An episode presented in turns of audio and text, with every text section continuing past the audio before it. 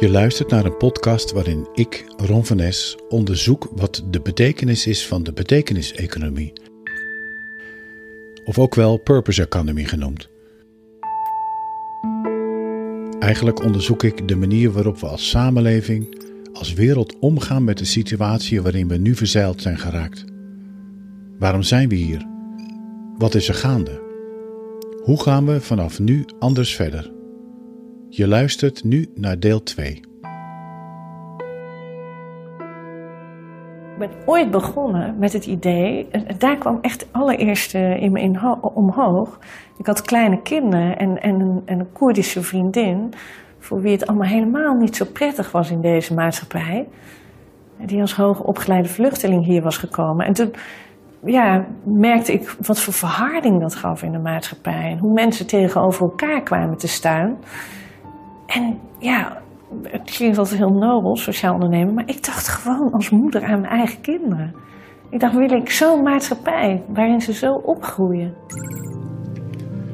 Je hoorde Mireille Gijssen die ik sprak en die jaren geleden iDit oprichtte. iDit is een sociale onderneming die textiel recycelt tot prachtige tassen en accessoires en daarbij werk biedt aan mensen die anders lastig aan werk komen.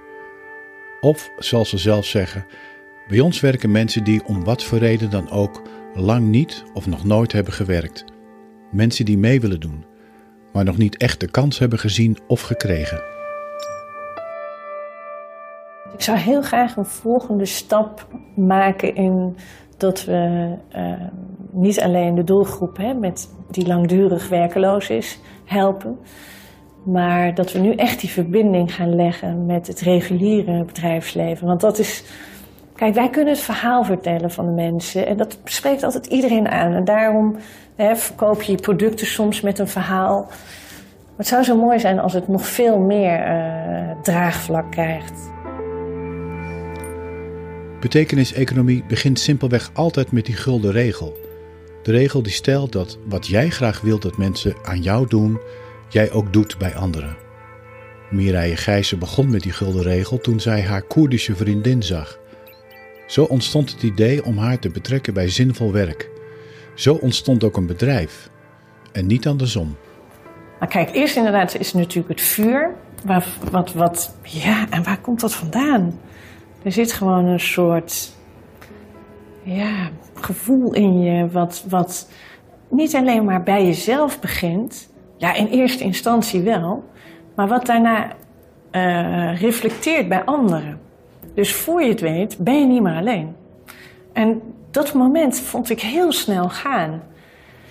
Dan wil het niet zeggen dat er onderweg nog allerlei dingen gebeuren waarvan je denkt, nou, zou het nou toch de bedoeling zijn dat ik doorga? Of is dit niet een inderdaad veel te smal pad?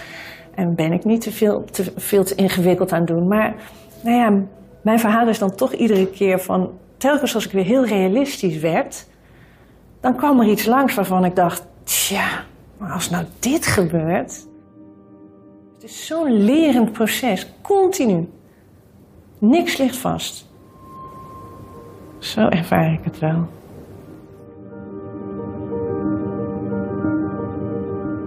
Als je zegt van nou wat zou je graag willen, dan gaat het weer over verbinden en over mensen elkaar laten ontmoeten.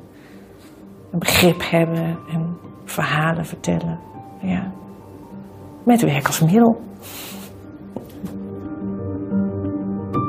Is echt wel een, een um, ja, het betekenisvolle werken wat, wat ik zocht geworden, zeker. Ja. En het betekenisvol samenwerken en het ontmoeten en uh, ja, ja, dat is heel mooi.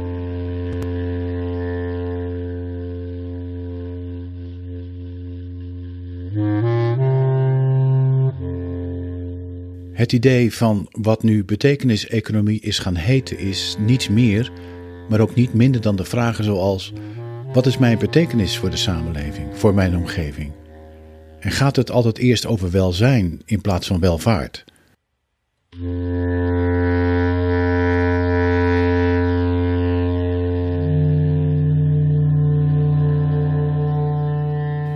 Waar welvaart misschien voor een klein deel van de mensheid goede zaken heeft gedaan, heeft het voor een zeer groot deel van diezelfde mensheid juist armoede gebracht.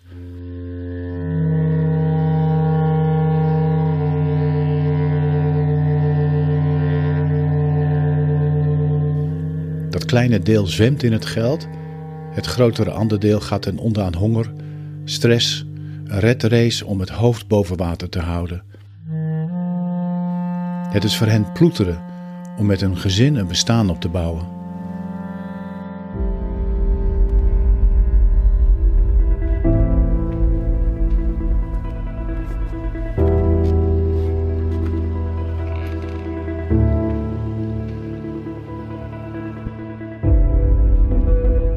Is het verhaal over Nederland, zoals we dat jarenlang geloofden. Nederland is een rijk en gaaf en welvarend land. En tot de uitbraak van de coronacrisis deden we het ongelooflijk goed. En juist daarom moeten we nu alles op alles zetten om die economie weer te laten groeien. Maar de cijfers die vertellen een ander verhaal. Als we kijken naar dit lijntje van hoe de economie zich heeft ontwikkeld, dan zien we die sinds de jaren 80 sterk groeien. Maar als we kijken naar dit tweede lijntje, dan zien we dat de inkomens van Nederlandse huishoudens sinds die tijd niet of nauwelijks gestegen zijn. Dat gat daartussen dat noemen wij fantoomgroei. Hoe kan het dat we de economische groei niet terugzien in onze portemonnee? En waarom accepteren we dat? En wat is eigenlijk nog het nut van al die groei als normale mensen er niet van profiteren? Ergens onderweg is die groei verworden van middel tot doel op zich. Onze hele samenleving staat tegenwoordig in het teken van die groei. Zelfs als deze ten koste gaat van onze lonen, van onze banen, van onze pensioenen, van onze zorg, van ons onderwijs, van de natuur en van al die andere zaken die ons leven de moeite waard maken.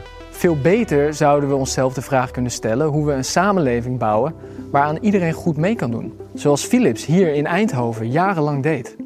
Wat als we het succes van onze samenleving dan niet meer uitdrukken in de groeicijfer, maar in de mate waarin we erin slagen om problemen op te lossen? Hiermee zetten we de deur open naar een samenleving waarin we niet langer hoeven te kiezen tussen de economie en gezondheid, de economie en betere lonen, of zelfs tussen de economie en het klimaat. Er is geen probleem dat we niet kunnen oplossen als we de juiste vragen durven te stellen. Hoe we dat doen, lees je in ons boek Fantoomgroei. Je hoorde de auteurs van het boek Fantoomgroei. Zij onderzochten waarom gewone mensen, zeg maar jij en ik, al jaren niet profiteren van die economische groei. Maar zetten bovenal veel vragen over die economische groei. Want wie profiteren er wel van? En gaat die groei niet ten koste van veel? Zorg, natuur, banen, onderwijs. Wat we moeten doen, zeggen de auteurs, is de juiste vragen stellen. Laten we daar eens mee beginnen dan.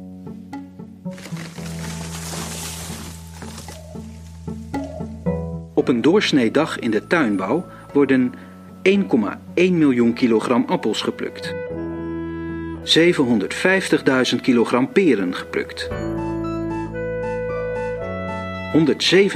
117.000 kilo aardbeien geplukt. 2,2 miljoen kilo tomaten geplukt. 1,2 miljoen kilo komkommers geplukt. 3,6 miljoen kilo uien gerooid. 12,6 miljoen kilo groenten geoogst. 6,3 miljoen tulpenbollen geëxporteerd. 3,3 miljoen grisanten geëxporteerd. 8,5 miljoen rozen geëxporteerd. Je kunt pas iets over de tuinbouw zeggen als je de cijfers weet. Het Centraal Bureau voor de Statistiek. Cijfers voor iedereen. Dit was het geluid van een filmpje dat twaalf jaar geleden vol trots werd gepubliceerd door het Centraal Bureau voor Statistiek. Maar hoe kwamen we ooit op het idee om in Nederland die postzegel op wereldschaal bijvoorbeeld onnoemelijk veel paprika's te gaan verbouwen? Voor de economische groei, vertelde de bank. Voor de export, zeiden de experts. Omdat je niet kunt achterblijven, zeiden collega paprika-verbouwers. Gevolg is nu dat we de wereld kunnen voeden met veel te goedkope paprika's die geplukt worden door arbeidskrachten uit Oost-Europa die hier in schamele vakantiewoningen moeten verblijven en te weinig betaald worden.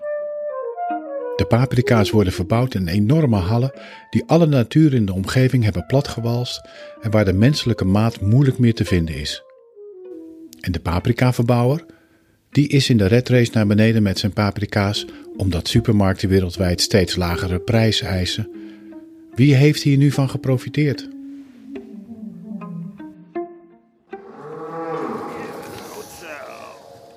Minister Schouten wil een duurzame kringlooplandbouw.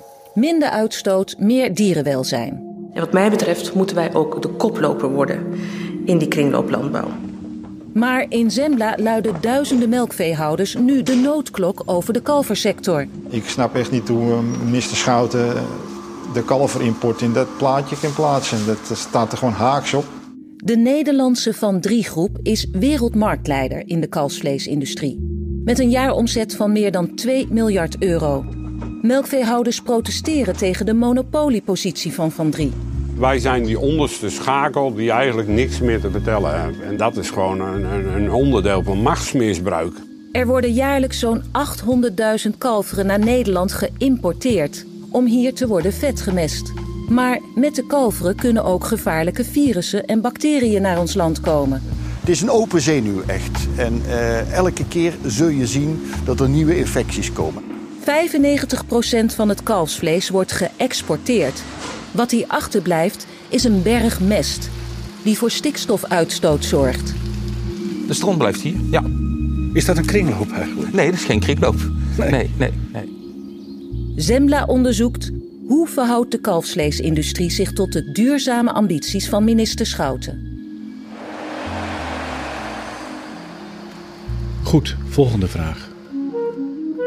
Hoe kwamen we dan op het idee om in Nederland 800.000 kalveren per jaar te importeren, om hier in erbarmelijke omstandigheden met bloedarmoede verder te fokken, te slachten en daarna weer te exporteren naar landen waar men graag wit kalfsvlees eet? De slachthuizen hebben opnieuw arbeiders uit veel landen nodig om het werk te doen. Ook die wonen slecht, krijgen slecht betaald en hebben weinig rechten. Slechts de eigenaren en aandeelhouders van deze slachthuizen profiteren financieel van deze globalisatie. Ja, maar meneer, zo zit de wereld niet in elkaar. En uh, bedrijven bestaan om geld te verdienen. En mensen zijn egoïstisch. En ik hoorde ze allemaal dingen zeggen. Van ik dacht, hey, dit is eigenlijk wel apart. Want dit is een nieuwe generatie. Die gaan onze toekomst vormgeven. Die gaan die bedrijven bemensen. En die zeggen dit soort dingen. En die hebben eigenlijk geen idee dat er een heel ander verhaal ook mogelijk is en ook al lang bestaat. En ze vertellen dat niet, ze horen dat niet, ze lezen dat niet. Dus ik dacht, ja, nu is het echt tijd. Want als deze generatie niet een ander verhaal te horen krijgt, ja, dan, wanneer dan? Je hoorde net Kai Morel, lector nieuwe marketing bij Avans Hogeschool. Die vertelt hoe hij die nieuwe generatie studenten hoorde praten over economie en bedrijfsvoering. En Kai schreef er een boek over. Tijd voor de betekeniseconomie, over het verhaal over onze economie dat ze je nooit vertellen.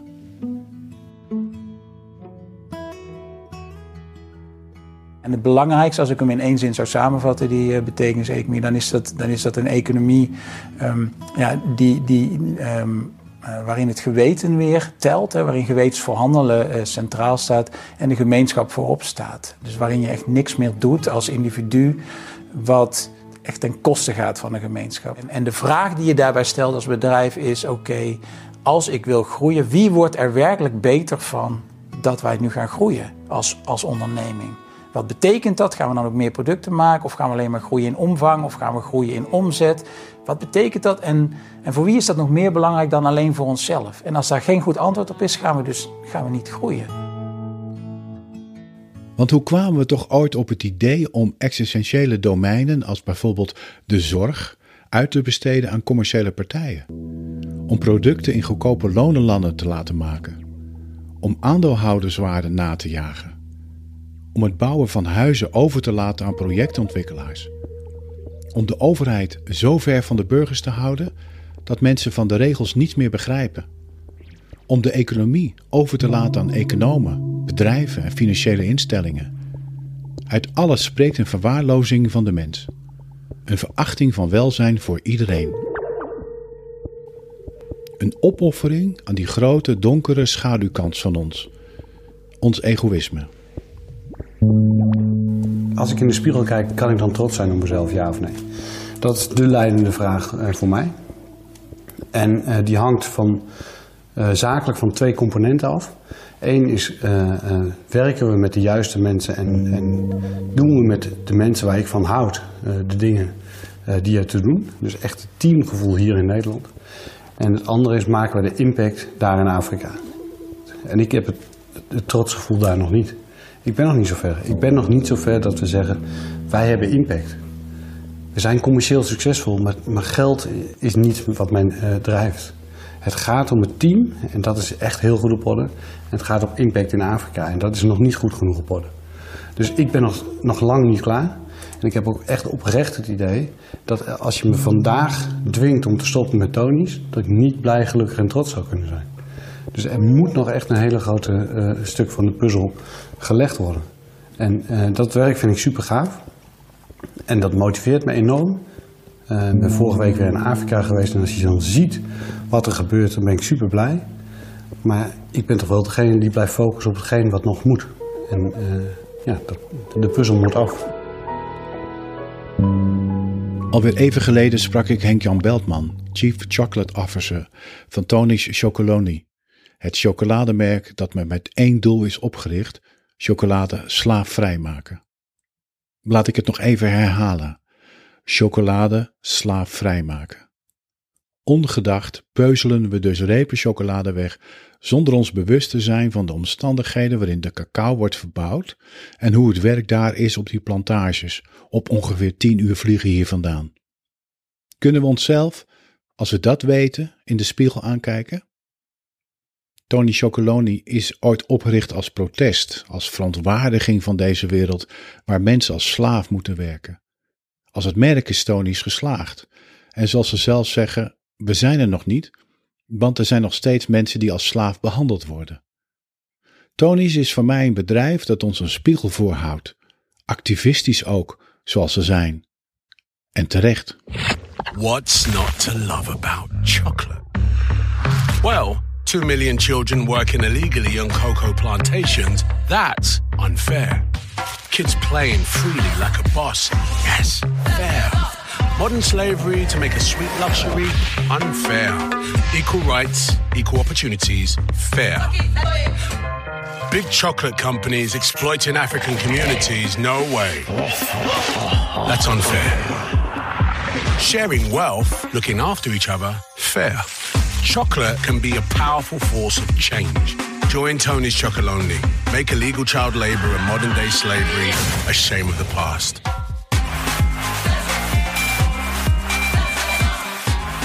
Want we moeten wakker geschud worden. Crazy about chocolate. Soms door een virus. Serious about people. En vaak door berichten van onrecht, zelfverrijking, manipulatie en, zoals de filosoof Hannah Arendt het ooit omschreef, de banaliteit van het kwaad. Ofwel, even bewust niet nadenken om het jezelf niet lastig te maken. Het vloeit niet voort uit diepe drijfveren, maar het is een kwaadaardige vorm van gemakzucht. Zoals de rechtszaak tegen Shell, waarvan we nu weten dat het management al in de jaren 80 van de vorige eeuw wist dat de uitstoot van CO2 te hoog zou zijn voor een leefbare planeet. We moeten het even hebben over Shell. Zo langzamerhand vindt bijna iedereen dat we alles op alles moeten zetten om het klimaat te redden. Je kiest voor groene stroom, neemt vaker de fiets of je eet minder vlees. En dat is goed. Iedereen draagt zijn steentje bij. Bijna iedereen. Want wat doet Shell? Shell is de grootste vervuiler van Nederland en stoot twee keer zoveel broeikasgassen uit als jij en ik en alle Nederlanders bij elkaar. Shell zegt het klimaatakkoord van Parijs te omarmen. Maar wat doet Shell? Terwijl er in Parijs werd besloten dat we zoveel mogelijk olie en gas in de grond moeten laten zitten, geeft Shell nog steeds miljarden uit aan het vinden van nog meer olie- en gasvelden. Shell weet al 30 jaar dat het gebruik van olie en gas rampzalige gevolgen heeft. In die 30 jaar zijn ze niet minder, maar juist meer olie en gas gaan opboren. Shell zegt dat het een bondgenoot is in de strijd tegen klimaatverandering. Maar wat Shell doet is klimaatverandering juist erger maken. De banaliteit van het kwaad. We wisten het wel, maar wie wilde luisteren? En hoe reageert Shell op alle commotie? Ladies and gentlemen, welcome and thank you for being with us today. In een speech spreekt CEO Ben van Beurden de aandeelhouders zo toe. Today, we present the third quarter results and we want to give you an update on our strategic direction ahead of our strategy day in February. You will see why we are a compelling investment case. Because we have strong performance today and because we are setting ourselves to grow and deliver even stronger performance tomorrow. De omslag naar een betekeniseconomie zal dus niet zomaar gaan. Al zien we steeds meer hoopvolle berichten van bedrijven die echt begrijpen dat het anders moet. Zoals bijvoorbeeld Koninklijke Auping, het bedrijf dat matrassen maakt. Zij zien dat er elk jaar verschrikkelijk veel van die matrassen op de vuilnisbelt worden gegooid en verbrand. Daarom ontwikkelden zij een eeuwigdurend matras, zoals ze zelf zeggen.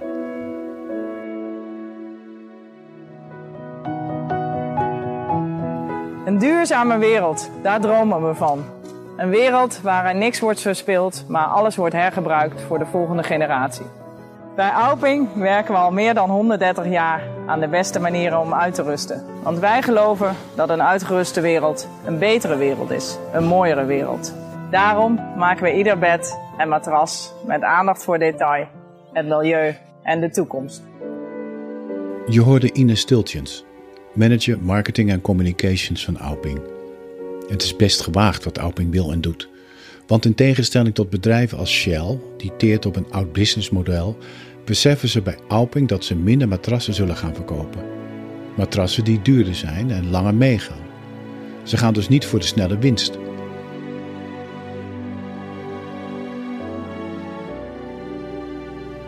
Niet voor niets kreeg juist Auping dit jaar de Purpose Day Award 2020.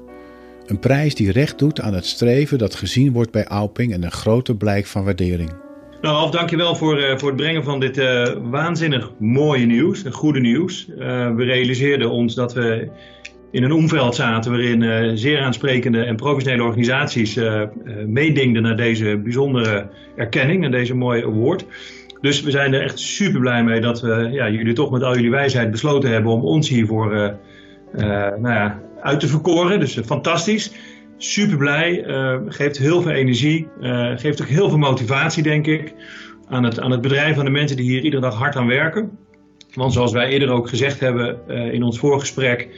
is dat het natuurlijk allemaal heel erg mooi klinkt. Maar het moet wel even gebeuren. En gebeuren in, in operationele zin, maar ook in financiële zin.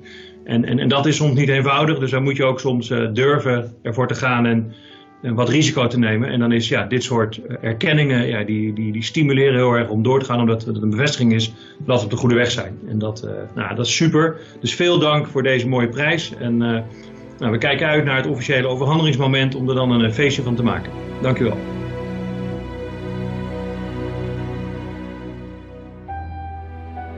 Want juist bedrijven als Auping geven aan dat ze als rentmeester in de wereld willen staan. Niet genadeloos toekijken hoe alles onder onze ogen in elkaar stort, maar als verantwoordelijke voor een schone leefomgeving, een rechtvaardige samenleving en met een duurzaam bedrijfsmodel je werk willen doen.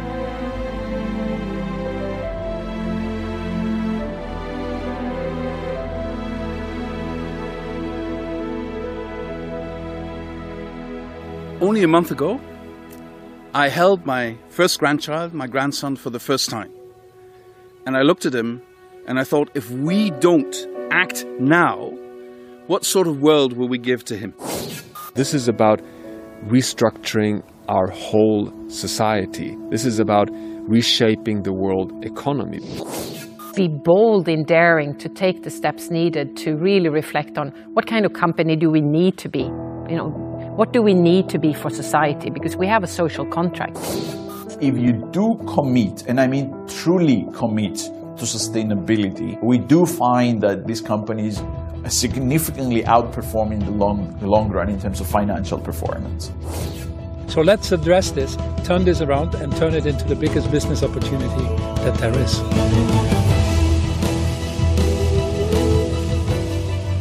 In de documentaire The Decade of Action, die 11 december uitkwam, mocht ik een kleine bijdrage leveren waar ik blij mee ben. De documentaire gaat over de uitdaging waar bedrijven nu voor staan als het gaat om een duurzame wereld. In de documentaire zie je hoe geïnterviewden een brief schrijven aan een achterkleinkind. Ik schreef een gedicht. Voor het kind dat na mij komt. Ja, ik ga je voor. En ik ben getuige van jouw wereld waarin jij geboren wordt. Ik ben verantwoordelijk voor jouw dagen en nachten waarin jij dan leven zal. Ik ga je voor, want zo bepaalt nu eenmaal het ritme ons leven. Eerst ik en daarna jij. Ja, ik ga je voor. Ik leef nu mijn wereld waarin ik jou achterlaat en ben bewust van de consequenties dat jij je dagen en nachten misschien bezig zal moeten zijn met overleven. Ik ga je voor, want zo werkt de natuur in ons systeem. Eerst ik en daarna jij. Ja, ik ga je voor, maar niet zonder besef van mijn rol in jouw leven. Dat alles wat ik achterlaat ook mijn deel van de erfenis is aan de wereld van jou. En nu ik weet dat ik voorga en jij na mij komt, kind, kleinkind, achterkleinkind, dringt zich de vraag op: heb ik goed voor je gezorgd?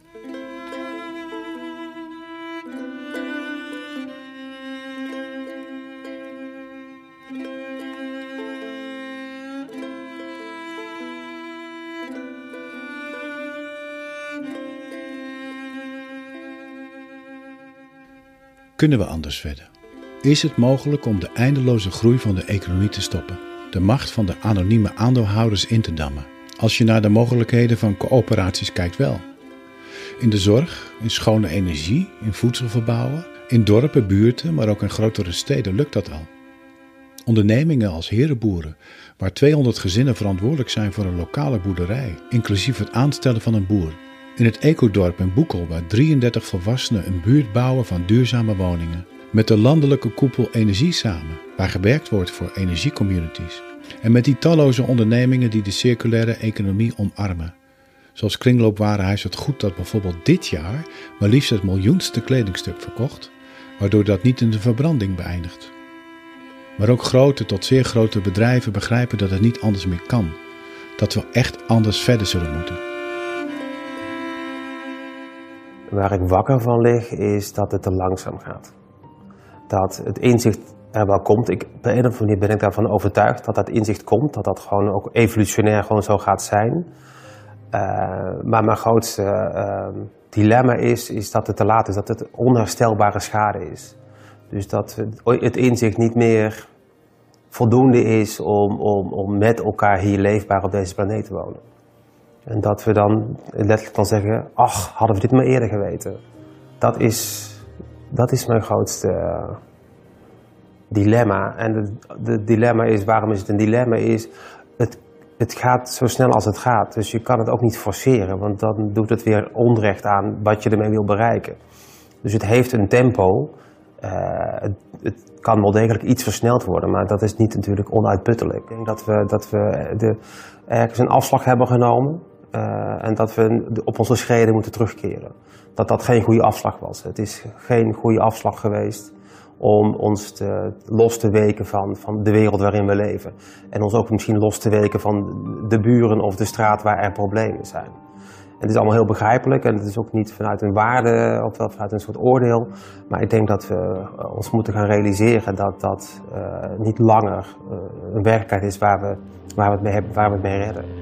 Je hoorde Ralf Sebrechts, founder van Purpose Day, in een gesprek dat ik met hem had in 2019.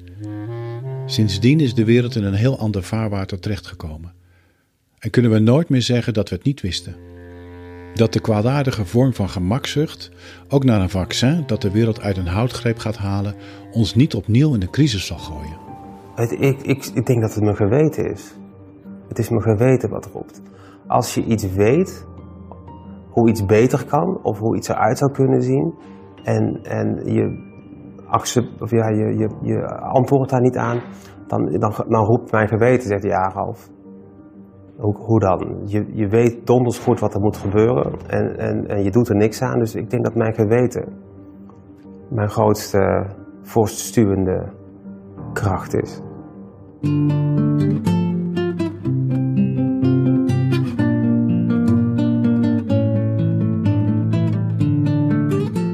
Ik heb eens een simpele en heldere vraag gesteld. Stel dat de enige missie van een bedrijf of organisatie het verbeteren van de wereld is. Dus alles wat binnen het bedrijf of de organisatie gebeurt, gebeurt om de wereld om ons heen beter te maken. Alle producten en diensten die gemaakt worden, zijn er om de wereld beter te maken. Alle manieren van werken samen zijn manieren om de wereld beter te maken. Al het geld, al de tijd, al de energie binnen het bedrijf of organisatie is er om de wereld beter te maken. Ik was daarna toch wel verrast dat op die simpele vraag zoveel mensen positief reageerden. Ja, schreven ze. Al ons werk en onze moeite zouden werk en moeite moeten zijn om de wereld echt beter te maken. En wat nu als ik jou hier die ene vraag stel? Is het ook jouw enige opdracht om de wereld beter te maken?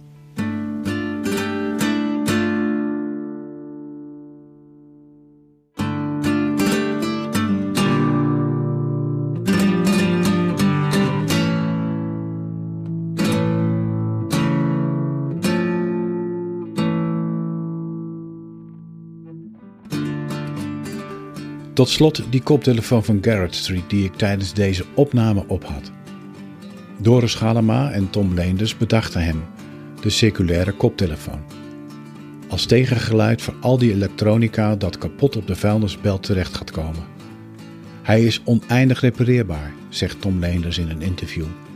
Elektronisch afval is wereldwijd de snelst groeiende afvalstroom. De koptelefoon die ik nu mocht gebruiken helpt alweer een klein stapje naar die schone wereld voor mijn achterkleinkind. Dank, Garrett Street.